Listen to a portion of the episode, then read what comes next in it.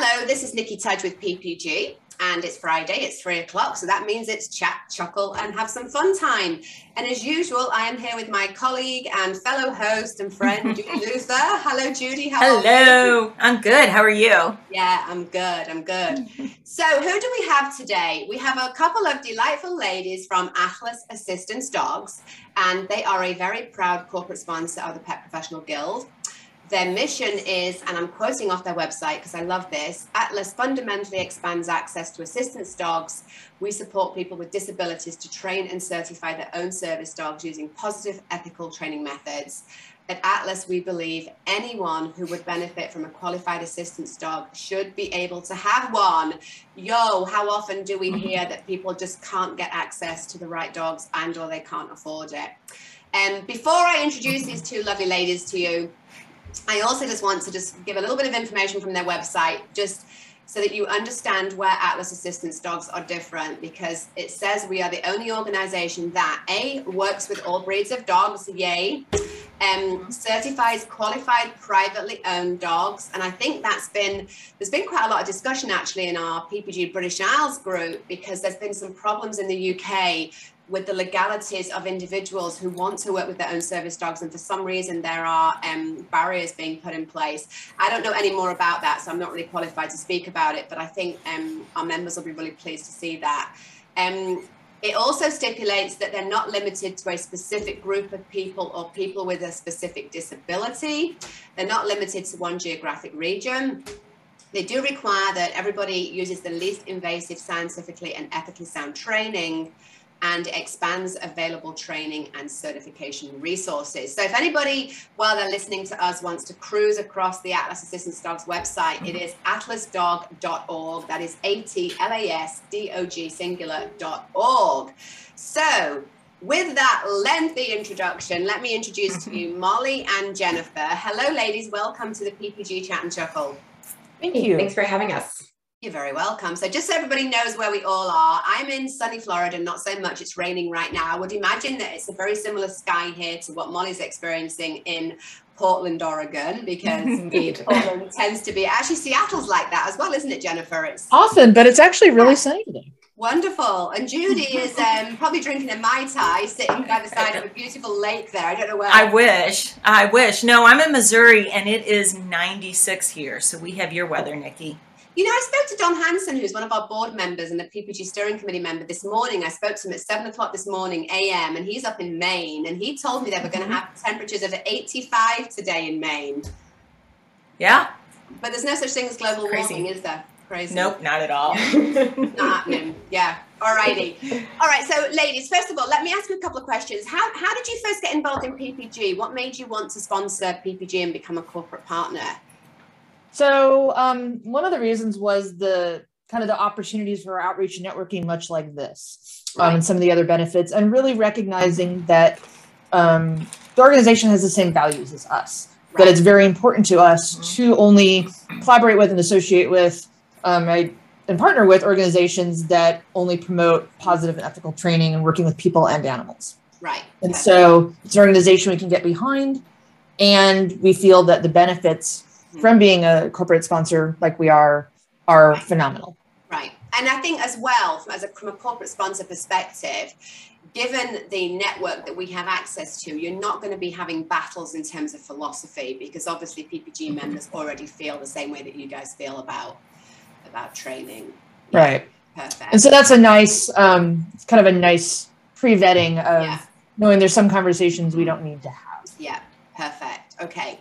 Lovely. So, how did the company get started? I mean, what? Why did you guys decide that you wanted to? This is something you wanted to really focus on, and that you didn't just want to focus on making the training accessible, but that you wanted to sort of specialize in this area because this is pretty much your key key drive, isn't it?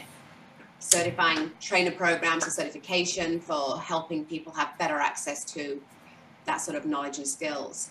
Right. Yeah, it's all about different ways we can break down barriers. And we've been adding and finally building out some of the programs over time that we had planned from day one.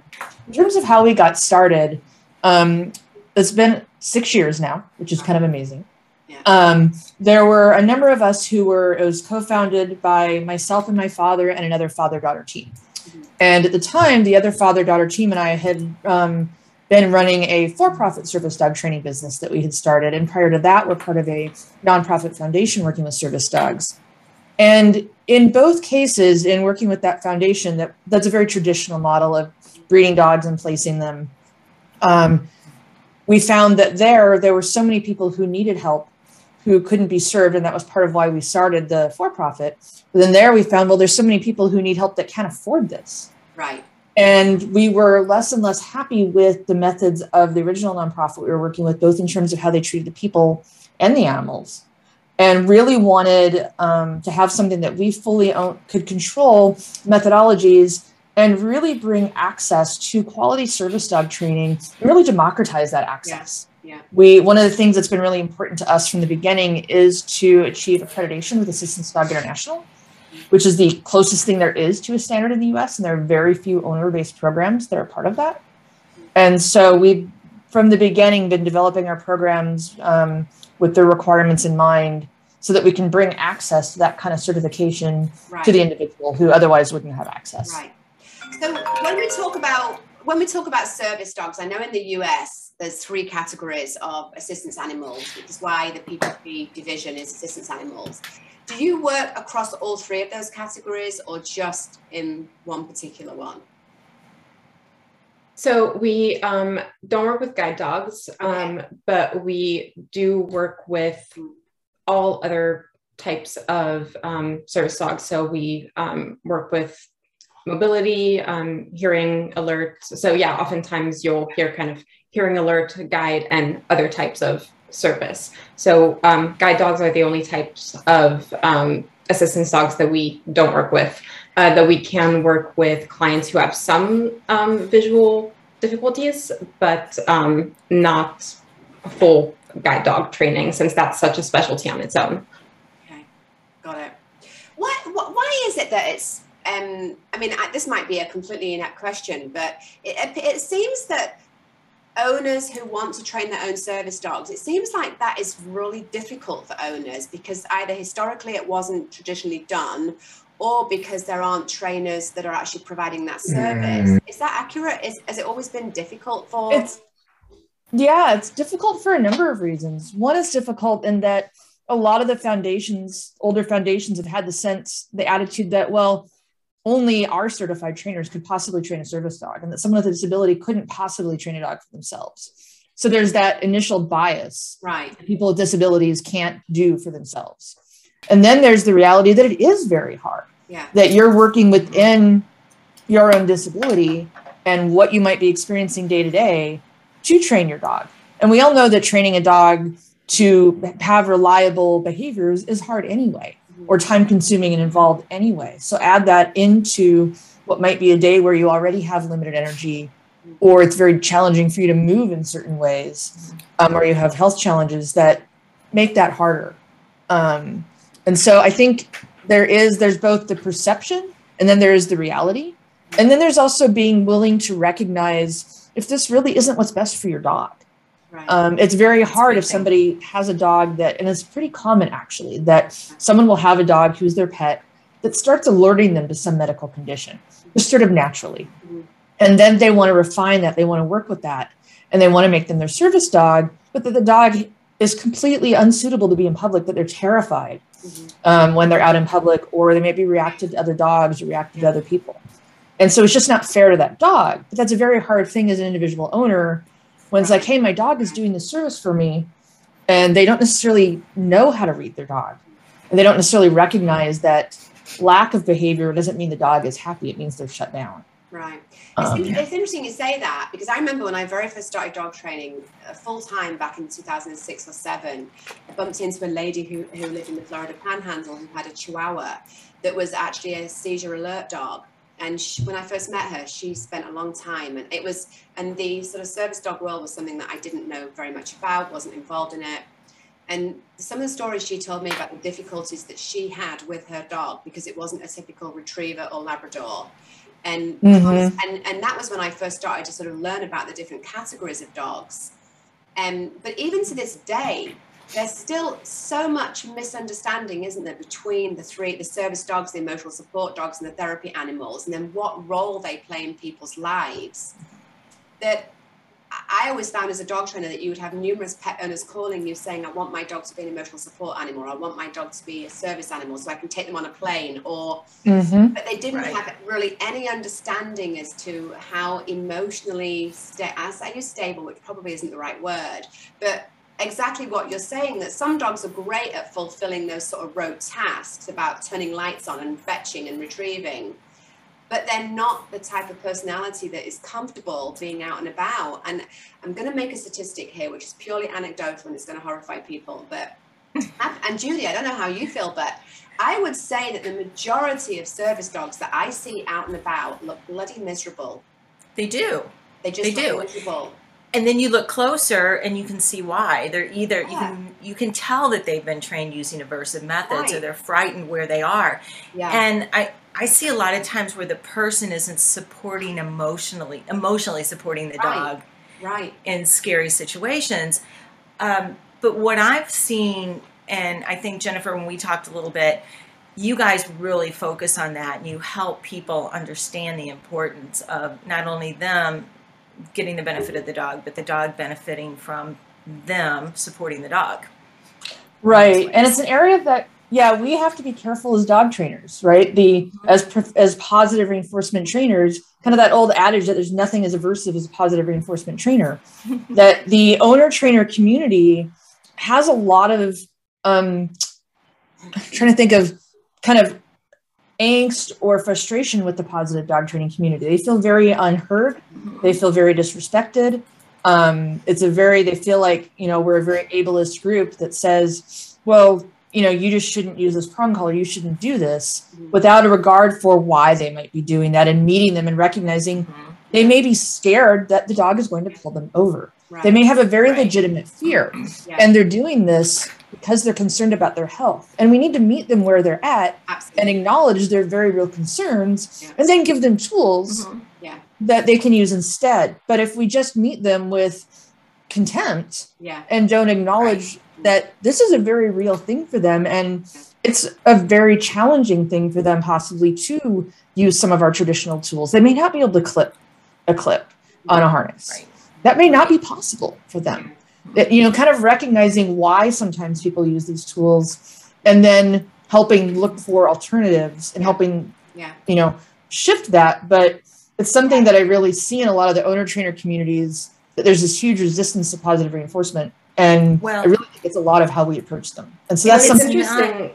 No, Um, go because ahead. I've I, I've seen even I've seen even within owner trainer um, like positive only owner trainer Facebook groups that same type of Mhm. um, clash and that same Yeah. type of like similar to what positive dog trainers might yeah you know do Right. even within owner trainers um, who are I mean, purely focused on positive Right. I mean, we have to, we have to give the owner the same emotional support and feeling of safety that we're that we're um, that we're uh, sort of advocating for Right. with the dogs, don't we? We have to recognise that the handler's got to feel safe and listened to, and got to feel emotionally secure while I- they're out and about doing, you know, living their life.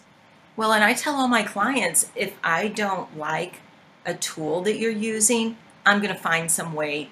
To, I'm not going to have you just thrown out there, you Yeah. know, without help. Yeah. If I can't replace it with something else, then I'm the one that's failing at that point. Right. So, you know, you have an electric collar. I'm going to show you how to get off of that. I'm not just going to say dump it. We Yeah. have to help them along that path. And we want to say dump it, but we have to, we can't. We have to help them through the process or they're gone. Absolutely, absolutely. So tell us a little bit about what what's the one thing that you do right now? What program or certification that you're most proud of? And, and then let's spend a couple of minutes talking about that.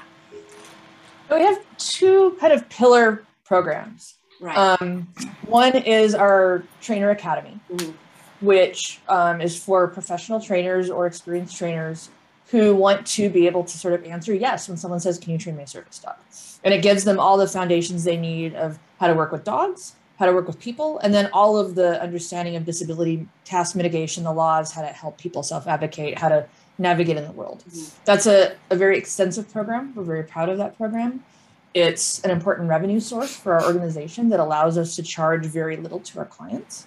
And it's also part of our trying to get more skilled ethical trainers out there in the world to be available to work with clients.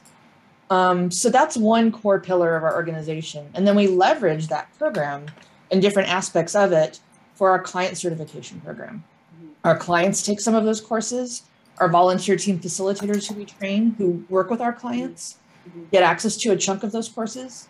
Yeah. And that's, I think, a really unique thing in our model is that um, to keep our costs low for clients, but to still provide quality private and group training right. for six or more months. What we do is we train volunteers. They may many are professional dog trainers. Some are just people that are people that are experienced pet dog owners, mm-hmm. um, but maybe really have great experience working with people. We find nurses, mm-hmm. educators, social workers, therapists make phenomenal um, team facilitators working with our clients. Some are service dog handlers as well. And service dog handlers too, recognizing that um, once someone's gone through our program, they may want to give back. They may be excited about it. We've had people go through our program and fall so much in love with dog training that they've then gone on to become dog trainers. Is, is there an eligibility requirement for that program? So is it is it just designed for dog training professionals that are going to then help and support individuals in training their own service dog? Or could somebody that has a disability and is looking for their dog could would it, would they benefit? Would they be eligible to join that program?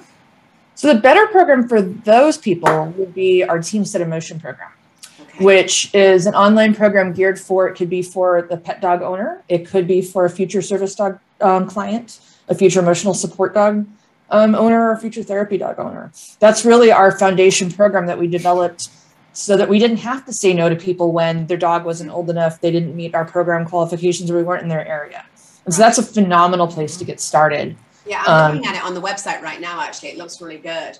Um, so I'm just going to reiterate the name just in case anyone missed it. The name of the program is Team Set in Motion and it was originally created for people with disabilities who either couldn't afford a private trainer or couldn't find one near them or didn't want to wait for years to be placed with an already trained service dog.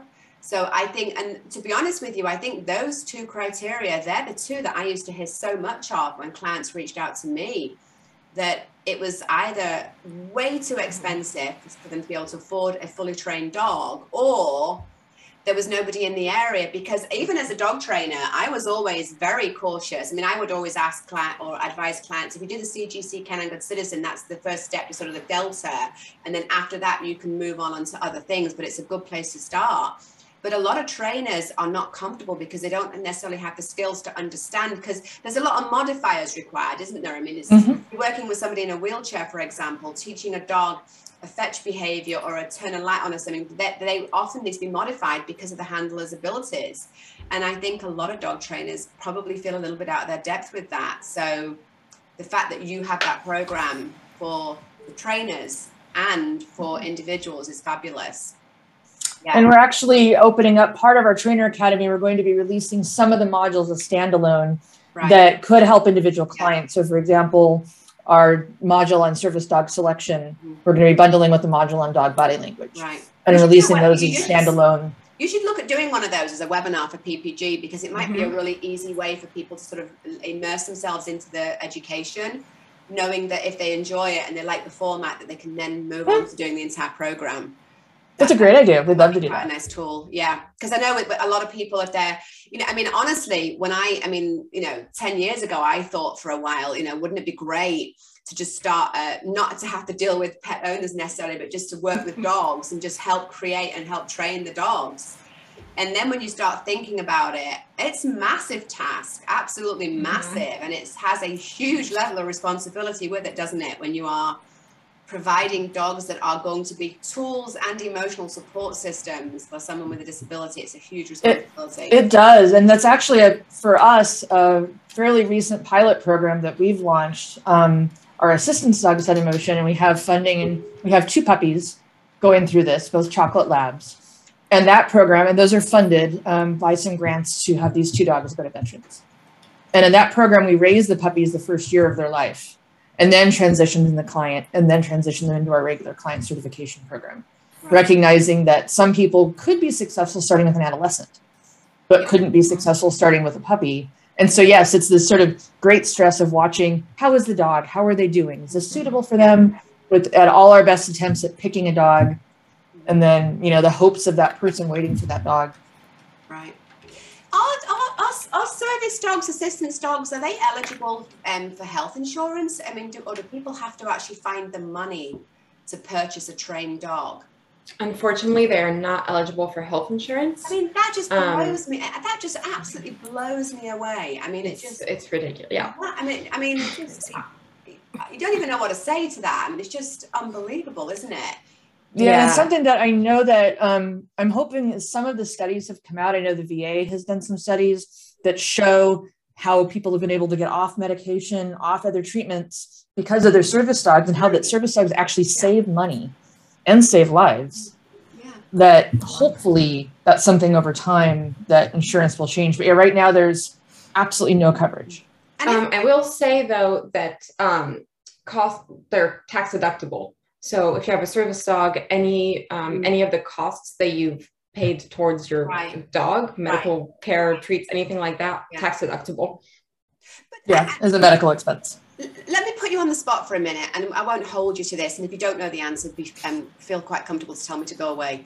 Um, if if I had a disability now, let's say I had an accident, and I wanted to buy to purchase a dog that was fully trained, what sort of money are we talking about? If I wanted to get a golden retriever that could assist me with, um, I don't even know what category I would, just with mobility, you know. Sure. Yeah, You're going to see anything from 10, 15 to $30,000. Yeah, I mean, how many people can afford that? I mean, that is the fact that there's no help for that. But Exactly. then and there's the wait list, right? Right. Mhm. And There's that, that. can be years. There can be, and with the fo- most foundations, people aren't paying those kind of fees when there's a wait list. However, there's still, even if you're having a dog raised for you or you're buying a dog, Yeah. there's still a huge shortage. And then how do you know Mhm. um, the quality of that program? How do you know how the dog's been Right. raised? There have been so many scams and so many people taking advantage of, especially parents. Yeah. Um, this is one where we've seen a lot of scams um, for parents with autistic children that they pay 15000 for a dog and they end up with a dog who attacks their child. Um, and that's part of why we have our trainer academy is to get qualified ethical trainers out there because there's Mhm. it's so easy for people to be taken advantage of when they're desperate to find support and help. Yeah. I used to, um, I had two friends, that were quite a lot older than I was when I first started training, that used to raise the um, dogs for one of the big organizations. And it, they were always golden retrievers and Labradors. And they would bring them to my mm-hmm. pet dog training classes. And both of them had like three of their own because they had flunked out of the program.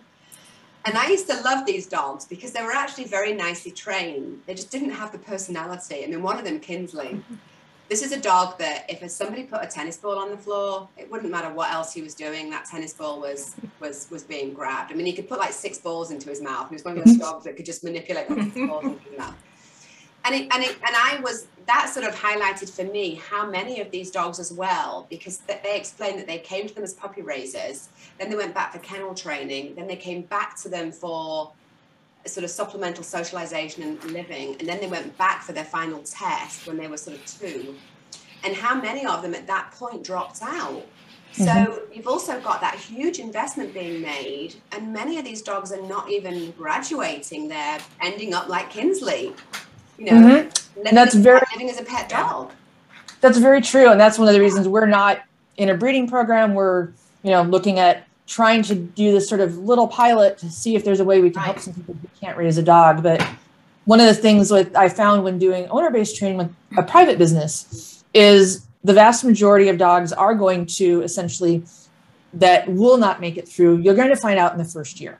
Right. You're going to find out either the dog doesn't have the right temperament or the person doesn't have the necessary skills, the person doesn't have the follow through needed. You're going to find out, or the necessary support. Yeah. You're going to learn that typically in the first year, which you spend a lot of time doing. And so, part of our client certification program is we work with people once their dog is already 14 months of age Mhm. and can essentially pass the CGC level. Right. Right. Because there are many great resources out there for private and group training for pet dog foundations. That's solved. We don't need Yeah. to solve. Yeah. Yeah. What there isn't a lot of resource for is for very affordable. So we charge seven hundred dollars for six months of private training and certification.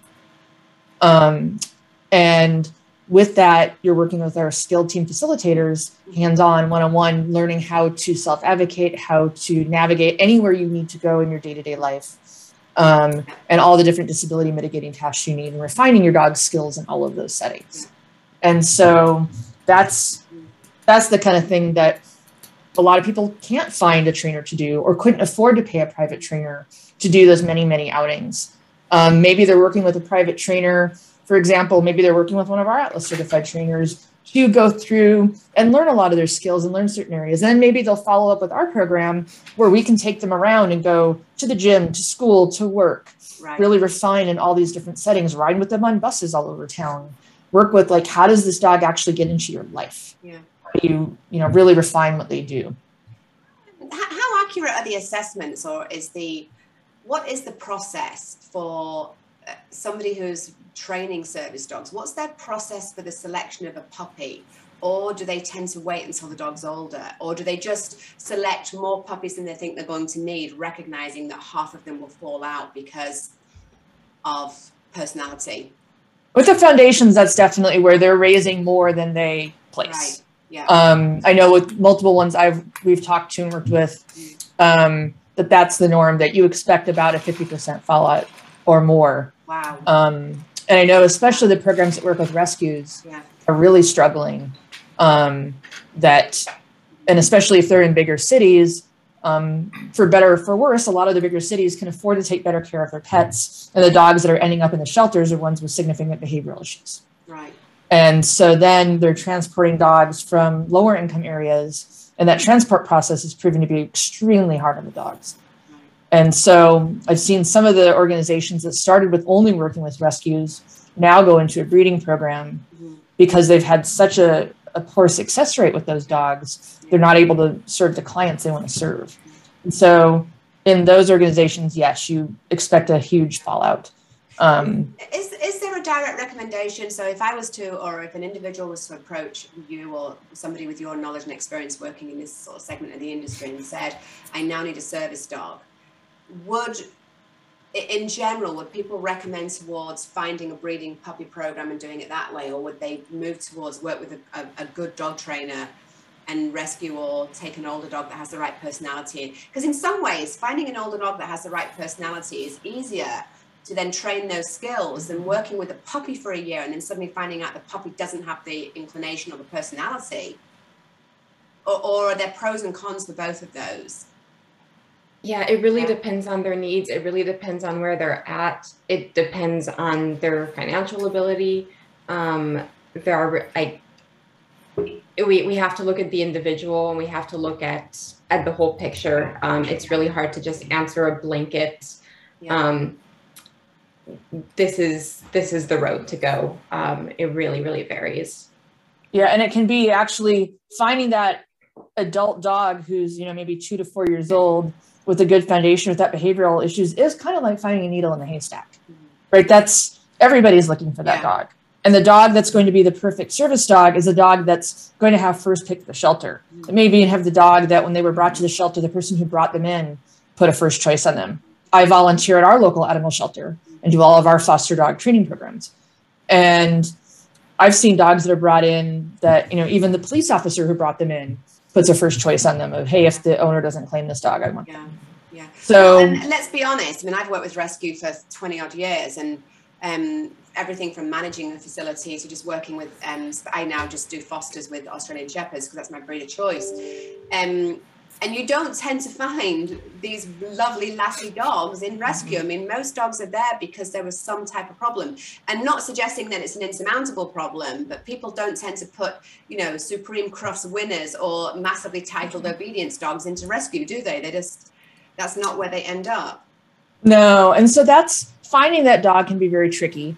Um, and then the flip side is, and you're right, with a puppy, yeah. you don't know. I mean, you you're doing your best to assess and any reasonable breeder or trainer is going to tell you there's still a fair amount of a crapshoot to it. Yeah. Oh, I'm We're looking, at looking- my, I mean, I'm looking at my puppy. My puppy doesn't won't even leave the house if it's warmer than 65 degrees outside. She puts her nose through the door and just goes, no, no, no, no, air conditioning. I mean, I can't imagine if somebody had chosen her from a selection to train her because her manners are lovely. She's lovely. She's emotionally very secure and stable. But if you were to use her for a service dog, you wouldn't be able to go outside if the weather, if it was outside winter or autumn. Um, Right. But you, Yeah, and you it's- necessarily know that until you were several months into it. And it's so hard to know. It's so hard to Yeah. predict. And we do our best to take the mix of looking for if you're starting with a puppy, you know, doing the research to make sure that you're working with a breeder who really has very careful breeding practices, very careful health medical test Mhm. records, and that have really good early neonatal like early development programs. Right. So starting with the best that you can start with, and then yes, then you Yeah. need to raise them well Yeah. Right. and right. kind of see how do they develop. And so you're sort of with that, you're trying to stack your odds of success. But I like to tell people when I'm doing puppy assessments, I'm more finding the I'm looking to see if there's red flags that tell me this dog definitely won't succeed as a service dog. Right. And I'm looking for things, are there things that What tell me, yeah, for, they, they What might kind of have a things do you good chance, but nothing is going to tell me they will. Yeah. What sort of things do you do you look for, or would if you saw in a puppy would sort of make you think, mm, that's maybe a red flag that this will not be a good assistance dog? Um, fear, Right. for one, insecurity, fear, Mhm. um, lack of resilience. Right. Um, or the other extreme, like any conditioning. extreme, you want a service dog kind of in the middle, personality wise. Right. You don't want them to be on one extreme or the other. So also, are they extremely, extremely energetic, Mhm. um, kind of too hyper? Right. Are they lethargic? Are they kind of looking at anything you're looking at? How do they problem solve? How do they recover? Yeah, yeah. I had um we did a workshop a couple of years ago. It was a scent workshop with Dr. Robert Hewings, and we had this lovely lady that came down. Um, I think she was based in Georgia, and she brought her um Rottweiler down. This service dog, absolutely gorgeous, and this dog was adorable. And um, on day two, she was doing some scent games with the dog, and the dog was quite stoic. And Dr. Robert Hewing said, "Do you think maybe if we take the jacket off, we'll see a slightly different personality?" And she said, Yeah, that's a really good idea because it was almost like the dog was lacking in a bit of motivation or a little bit of sort of keenness. And oh my God, it was like night and day. The minute the jacket came off, this dog was like a three month old puppy, just bouncing around this scent equipment. And and I, I intellectually I knew that obviously they were on the job at work, but until you actually see that, because when you Mhm. see service dogs like that, you sort of think that they have a very stoic personality, but actually they don't always under all conditions, do they? Often it's just when they're they've got their work uniform on and they're actually working. Yeah, they absolutely know. It was funny. Yeah. Jen and I, we were at a conference a few months ago, and we both had our service dogs. And um, uh, another one of our clients was there who also has her service dog, and they were there working all day, being the service dogs that they are. And at one point, we were like, "Okay, let's give them a break." We took the vests off all at once, and poof, they just went and started running and playing. It was Yeah. it was nine day. yeah.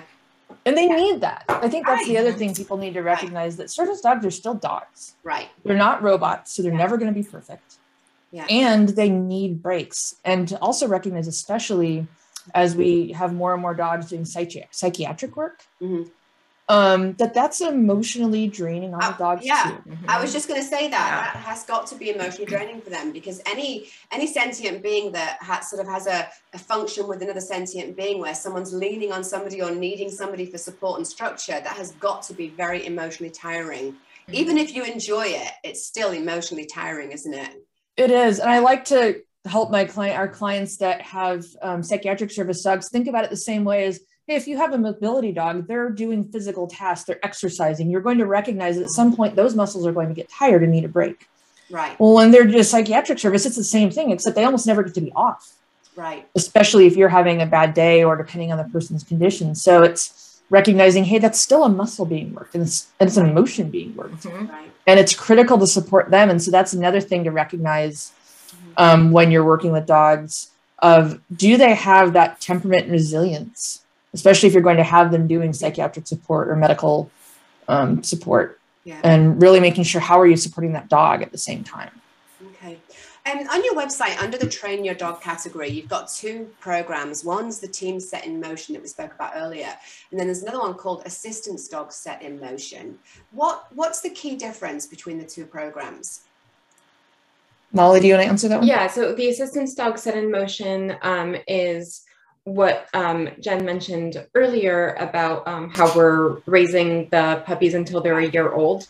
Um, and so that's recognizing that not everyone can start with a puppy, but kind of our solution of owner trainers could start with a slightly older dog. And then the team set in motion, um, supporting people, whether they're, um, you know, service dog in training or just pet Yeah. dog Yeah. um, owners who just want to get that really good foundation. Okay. And that is, it's important to note that our Team Set in Motion um, program, so online training course, but it's not a service dog training by any means. It's really giving that really good foundation right. um, that any dog and person can benefit from. Um, but it's, we're not training service dogs through that. okay. Super. Right. The intent would be after that, they could then start our regular client certification program. Yeah. If they choose to. You've worked with assistance dogs, haven't you, Judy? I have Yeah. quite a few. Yeah. Yeah. Yeah. So I've got some thoughts that I've seen when I was in the industry at facility bred dogs or with facility bred dogs. What I often see is that these dogs go to puppy raisers for however many months to a year. Then they bring them back and they throw them in a kennel. So that close connection they had with people, now they're in jail. I mean, it, that's what it's literally like. Your social interaction has changed with the people you bonded with. Yeah. And I think that's extremely hard on a dog. And a, lot of these places have some really good volunteers, but in the cases I worked with, they weren't living with those volunteers 24 Honestly, hours a day. Judy, that when I mentioned that bit earlier, and I and I, I do want you to continue on with that train of thought, but when I mentioned that bit earlier about the two puppy raisers I knew, where they raised them from puppies, sent them to boot camp, and got them back. And even back then, I thought, well, that must be very hard on a dog that's raised It's in a family home environment, can't Yeah. 24 7 with somebody, and then suddenly they're, you know, because that for me would be like taking Right. my pet dog and putting him in a boarding kennel. I mean, I wouldn't do it anyway. Absolutely. And and you know that kind of even goes back to shelter dogs, right? Yeah. Any dog that walks into a shelter, it could be living in paradise yeah. and something happened and they go to the shelter and they're relinquished And the noise, two and hours- smells, and all Yes. the stimuli. Yeah. and 2 hours later somebody Yeah. goes and adopts them and takes them back to paradise. That those 2 hours that they were in that shelter has caused some emotional trauma to that dog. Yeah. So then we go, you know, so we're, we're taking these dogs from a beautiful home into, you know, basically kennel runs and being worked and put back in the kennel runs. It takes a pretty strong dog to be able to handle that emotional aspect of it. And I think that's why we're seeing so many failures in the service dog industry. I'm I not think saying could that's, part of it. Um, yeah, I I, think it's know it's also not 100%. yeah. Yeah, and I know it's definitely I've heard and I've talked to people in those organizations talk about yeah the the resilience the dogs need to have to kind of be in that kennel environment. That that's not good for all of them. I will also say Right. it's Yeah. these standards Yeah. are very high, and so especially in the guide dogs, the kind of things a dog could be failed for could be they won't um, poop on cue on concrete next to their person, um, or they could be ball driven, like you said. Um, it could be one that's a really important criteria to check on puppies for future guide dog or mobility work is sensitivity to any kind of equipment or touch or things on their back. Um, that kind of body sensitivity is a huge factor for guide dogs um, Yeah. and mobility dogs for having them not succeed in the program. So there's so many Right. There's so many vari- things. Yeah. And each Yeah. individual dog is different, right? So there's no, you can't set a rule and say this, this, and this needs to be on the checklist because what would be on a checklist for me if I was a dog would be different than if Nikki had that same Right. checklist or, you know, either one Yeah. of you. It's Yeah. there's no consistency, so everything is an individual or every dog is an individual. and I would say there's a you could have a foundation of you need to make sure you've met these different Mhm. things. But then yeah, what they are for a different dog, what's motivating for a different dog, what's a recovery for a different dog is going to be individual. hmm Um, and that's one of the things that I think is really neat about our both our client program and our trainer program is we're really helping people learn how to read the dogs well, and we're learning, learning, learning teaching them how to read the people well. It's something that as dog trainers there's plenty of cases where we could read the subtlest little thing on a dog that's telling us they're getting stressed, they're starting to get flooded. But meanwhile, we may be completely missing how much we're flooding that human. Yeah, absolutely. Right. Yeah. And so that's something we really emphasize in our trainer academy is how to really understand and read people and to recognize how to work with them ethically and that we wouldn't want to do something to them that we wouldn't do to their dog. Right. Um, Right. and to take that into account and really meet them where they're at. And I think that's where um, our trainer academy actually could be pretty applicable to people who aren't necessarily wanting to become service dog trainers, but maybe working with pet clients who have disabilities. Because that's one of the things to kind of, I think, both as trainers, it can be easy to forget hey, there can be plenty of trainers who have disabilities, invisible or visible. And there can be plenty of clients that you may be working with or missing out on working with who have invisible or um, visible disabilities.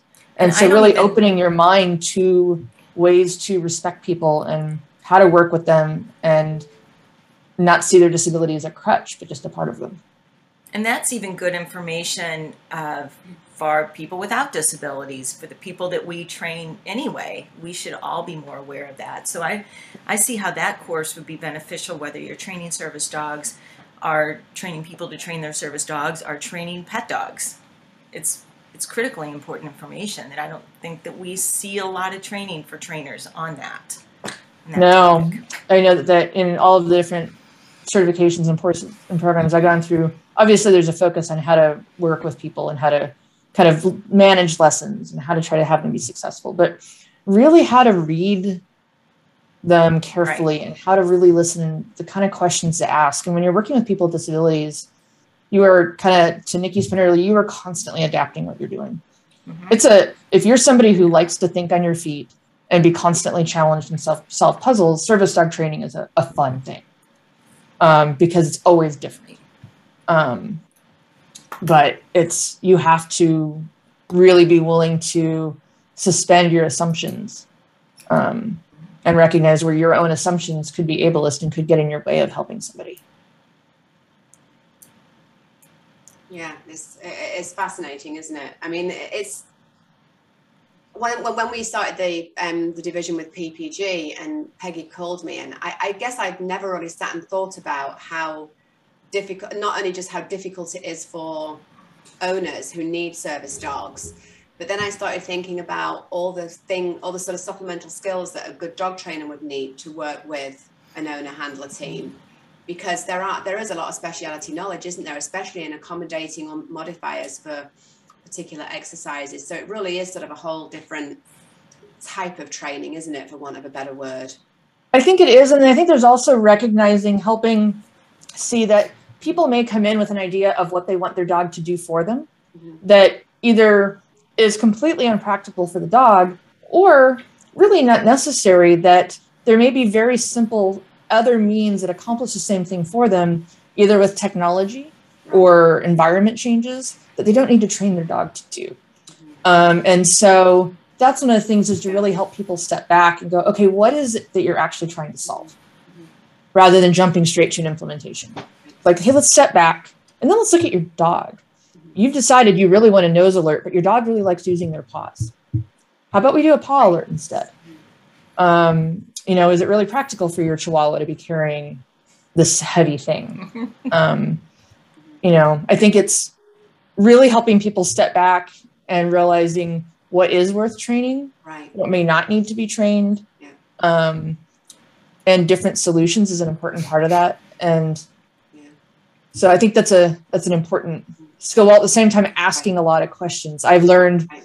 the hard way um, working with private clients over time of what you know if I'm working with a trainer or a client and they say, "Oh yeah, there's a dog park that's you know five blocks from me," you know that I may be assuming, "Oh, it's easy for them to go get their dog exercise." I didn't. I failed to ask. Yes, but are you actually able to drive? Because no, the medication you're on to deal with your condition means you can't drive right so that even though there's a park nearby, you can't use it yeah safely. So it's things like that that, you know, there's just simple assumptions we can make. Um, I remember one time training a dog to just offer, they were just, it was in a laying position to offer their paws and laying down for nail trims. And they would just lay there and, or do a roll and lay there. and then thinking about it, realizing, but the client can't get on the ground. So I really need to train the dog to stand Yeah. and offer pause um, Mhm. standing. So just things Yeah. that you take for granted, you don't think about, um, that are easy to make assumptions on. Right. Have you seen, as a result of COVID, and I'll just like a bit of preamble. I was in the UK about four weeks ago. I had to go there, um, a family problem, and I was very careful during the two years of COVID, and was fortunate enough that because I lived on land, I was able to sort of lock myself down and not go anywhere, but still, you know, adequately exercise and walk my dog. And when I went to the UK, having not really been around a lot of people, I felt overwhelmed by the stimulus of London. Just getting in a train station was like, whoa. And it reminded me of about five years ago when I went to New York for a weekend and being in Times Square with all those lights and noises. Mm. Yeah. And I remember thinking to myself, my God, it's going to take a while until I get used to this again, having been inside locked down for so long. But are, are you seeing problems with service dogs that as a result of COVID didn't go out and about for a long time and sort of now maybe need to be reintroduced to socialization? I mean, is that that that is that having a negative impact or a, is that creating challenges for handlers because dogs that were once very comfortable and confident out and about are now maybe a little bit more hesitant? Yeah, we've seen difficulties with honestly most of our clients, um, and the all of the dogs have struggled. Um, most of it being with the socialization aspect and getting overexcited um, with greetings and other people and other dogs. That's really been the main challenge. Um, another aspect of it has been that some of our clients are um, immunocompromised and they really haven't been able to go out Right. at all. And for their Mm. their safety, have Yeah. it's been a really big challenge for them to go Yeah. out and practice. So some of, um, especially for our clients who were still in training and um, you know really needed um, some more support, weren't able to practice in the same way, and we had to be um, really creative in how we were working with them. But um, there was definitely definitely more challenges over the It's, past it's two almost the opposite, isn't it? Because a lot of pet dog trainers are saying that they're dealing with a lot of pets that are, are now having a, a separation issues because for so long they had people around them. Mm-hmm. But for the mm-hmm. service dogs, it's almost the opposite. It's for service dogs that were not going out and about that now have to go out and about and they're struggling because they're not used to it. Right. They're either, as Molly said, overexcited because, like, oh my gosh, people and dogs, Yeah. You've missed all of this. Or Yeah. they're nervous and stressed with the Right. noises, Yeah. overwhelmed in the Yeah. environment, or both. And the people are the same. Yeah. Mhm. And I don't, I mean, when I look at, you know, how we responded state by state here versus like the UK, I mean, and like Louise Stapleton Frappell, who's one of our colleagues, Judy and I, I mean, in, she was in Spain and for several weeks they were not allowed to go further than 10 feet outside their houses. So like her dog, Jambo, was literally getting, fortunately she had like half an acre or an acre, so they were still able to do agility, but he wasn't able to go out and about. I mean, that must be very difficult for the dogs. And like Molly mentioned, people that uh, were sort of compromised with their immune system that wouldn't have wanted to have gone out anyway because of COVID, and now, You still can't. yeah, Mhm. Right. Yeah, still can't. Yeah. Um, Right. I work with a client locally who it's just, you know, their world is so small now. yeah, Mhm. Um, it's just too dangerous for them. Interesting. And I know like right now there's I mean, I know for a lot of guide dogs, I had I had heard that a lot of guide dogs had to be retired way earlier than they were supposed to because, you know, on our side for a lot of owner trainers, depending on the disability, retraining is possible. But for guide dogs, not necessarily. Uh, it's not necessarily possible, and the the owners can't necessarily do the retraining. Um, so a lot of guide dog handlers had to retire their dogs, unfortunately, and it was really really sad. Wow, that is, yeah, yeah, and and it was interesting because I, I guess I, I I I thought that there would potentially be problems, but I thought the problems would be more around sort of hustle and bustle, noises, navigation. It didn't occur to me that the problems would be around just the excitement of seeing other people and dogs because again you tend to think about service dogs as being a bit functional rather than being what they are which is an emotional animal that has all the same needs and emotional needs that we all have. Yeah. Yeah. the one been- the one thing initially initially i really kind of enjoyed it because i have my service dog and initially it was like oh great for once people aren't coming up to me and wanting to pet my dog perfect. Um, but yeah, two years later, it's yeah. we see the effects. Yeah, for people that had a lot of social anxiety or who really wanted um, to make sure there was a bubble around them, it was really a wonderful time. It was actually kind of funny. One of the skills that Yeah. we train um, is to have a dog create a buffer around a person. They'll alert them if somebody walks within about six feet. Right. Um, this can be for a hearing alert. In this case, that was what I was doing with this Yeah. dog for someone who had no peripheral sound recognition. Um, but it's also really helpful for people with PTS. Yeah. But as we were out trying to practice during the height of COVID, nobody would come within six feet. Mhm. So, Yeah. you know, and trying to generalize that behavior away from an individual helper was actually really challenging. Molly, what do you recommend? Because we ha- we hear this all the time. It seems to be one of the most sort of irritating problems with when somebody's working with a service dog is the fact that the general public seems to be very ignorant or naive, or I don't know what the right word is, in terms of not petting these dogs. That um, you know, I mean, and I know, I know with my dog. I mean, I I I run with my dog and walk with her, and a day doesn't go by that I have to tell somebody, no, please don't let your children charge at my dog.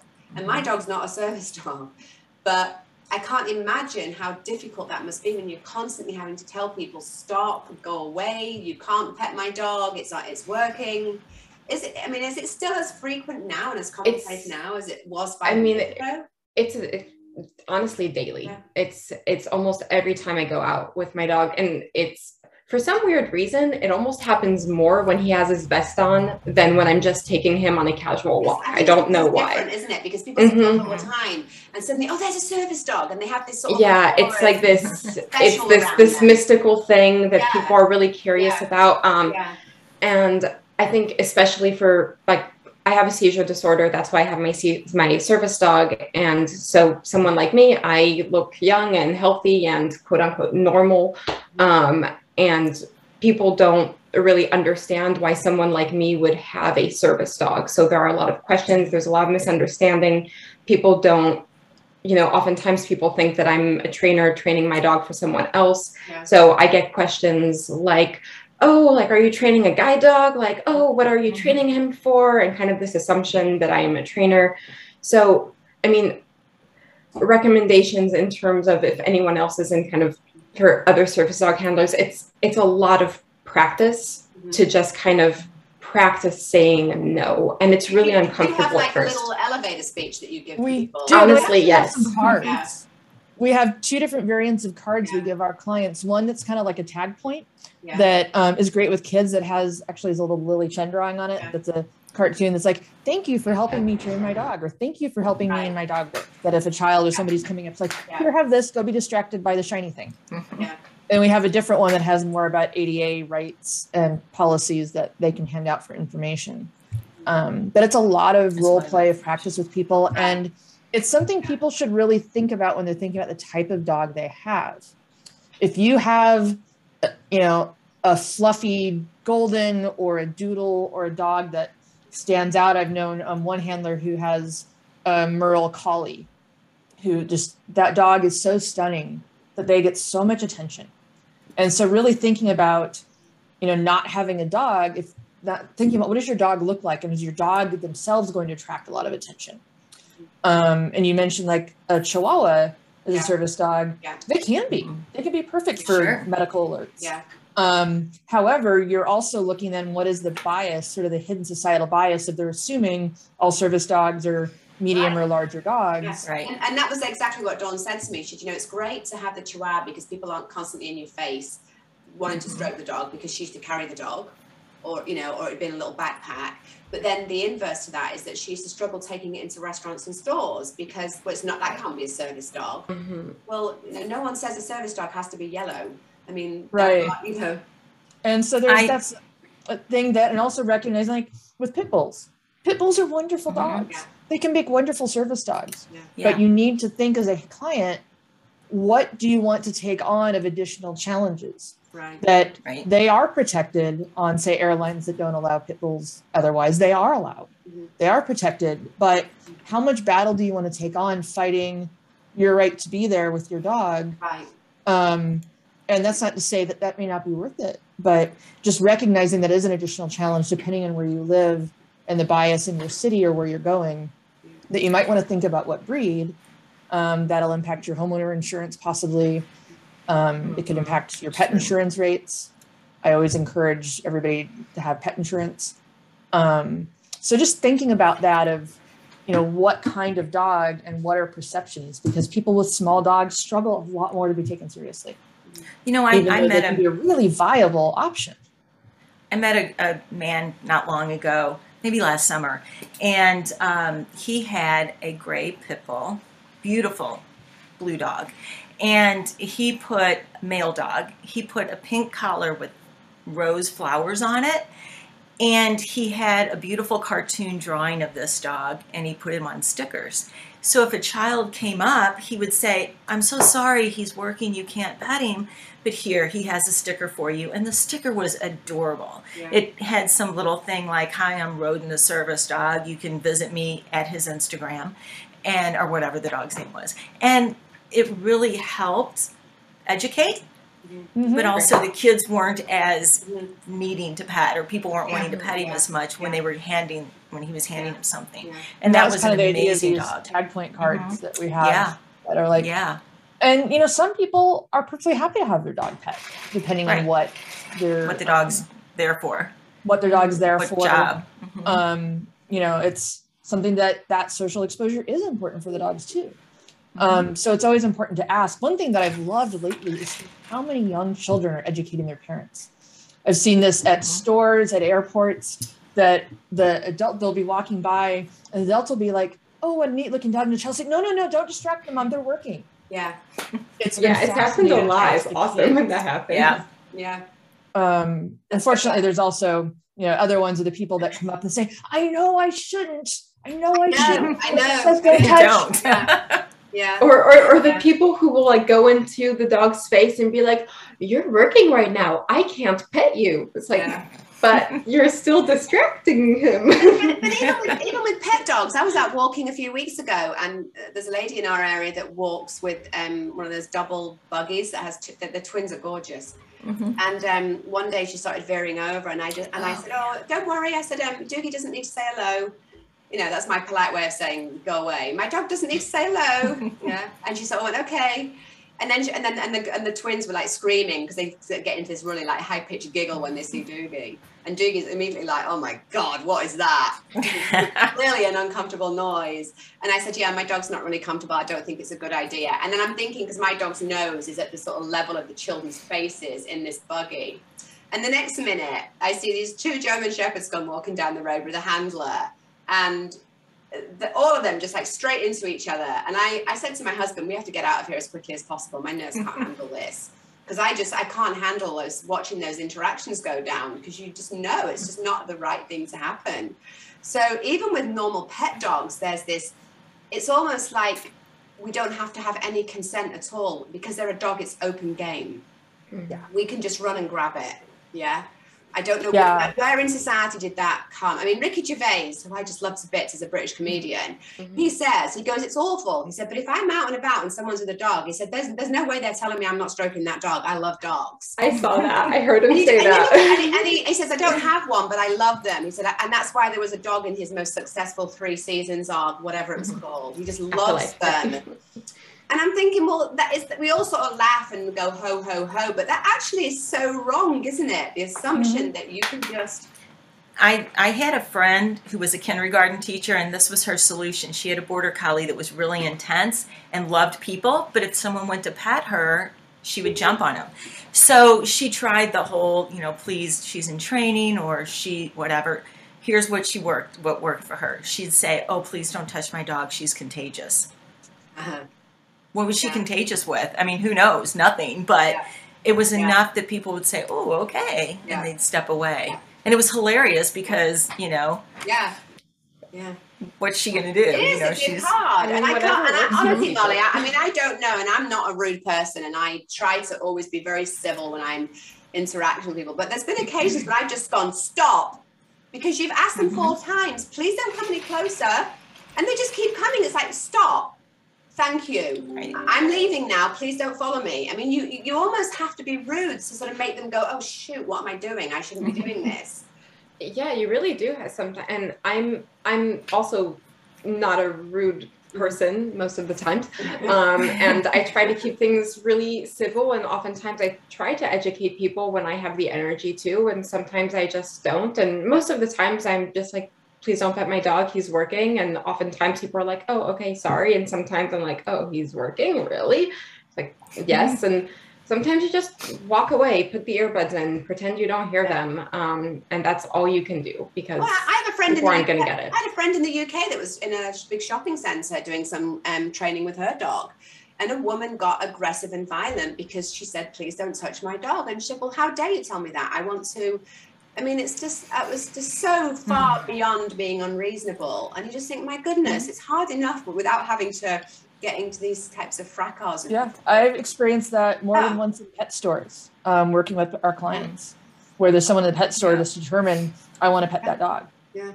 And And then they'll like literally, even if you say no, then they'll kind of sneak by and try Right. reach. Yeah, they get like they get like stealth, don't they? They're, they're, they're on a mission. me. They're on a Yeah. mission. Yeah. Yeah. Yeah. And I think yeah. especially for service dog handlers and especially for people um, who deal with social anxiety or PTSD, it it really takes a lot of practice and uh, as you had mentioned earlier, Mm-hmm. just an elevator speech because it can be so hard to feel like you're saying no to people and to deal with those with those people um, who are coming up to you. So it's Yeah. it just adds that extra layer layer of difficulty. Mhm. Um, and so it's just it's practice, practice, Right. practice. Yeah. That's Yeah. one of the things we'll do with our clients. I remember doing that with one client. It was like, okay, you're just going to practice saying this to your husband. Mhm. That it was even difficult for her to say, no, please don't pet my dog to her husband. Just that- felt so Yeah. Yeah. full of conflict. Yeah. And so it's like, okay, we're just going to practice you getting these words out to people that are safe. Right. Right. And then slowly build these vocabularies. Especially, Um, if, especially if you're sort of an introverted person and you're not the kind of person that. Mhm. I mean, most people don't like confrontation or conflict, and then you're almost being forced into a situation where you are then perceived as being the bad person because you're stopping somebody else's fun. I mean, it's just it's a really unfair situation to put somebody in that. Apart from everything else that's wrong about it, it's just really unfair, isn't it?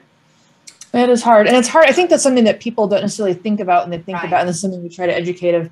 Is a service dog right for you? Mhm.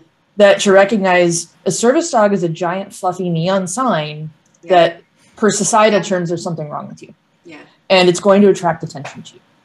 And they're going to take also, you know, the quick run in the store that was five minutes is now going to take you 20 or 30 by the time you get them leashed up and they go potty and you go in and you find out where you're going, you get them settled, you get the stuff, you get out. Right. Right. Everything takes longer Yeah. everything is more work and it draws attention and for people who may already have severe social sense of social anxiety and feel like i shouldn't take up any place in the world Right. you use a lot more physical space with a dog and so it's really something for think people to think about for some people with invisible disabilities they actually really like that Yeah. because it's sort of like hey i don't have to tell somebody there's something going on with me they can see i have a dog and so they can assume Yeah.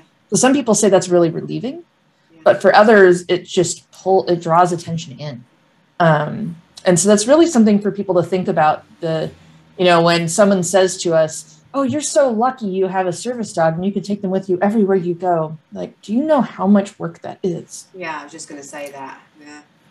I, I can vouch for that. When I had service dogs in training and they were ready to graduate at times, so they didn't need a lot of, you know, direction, so to speak.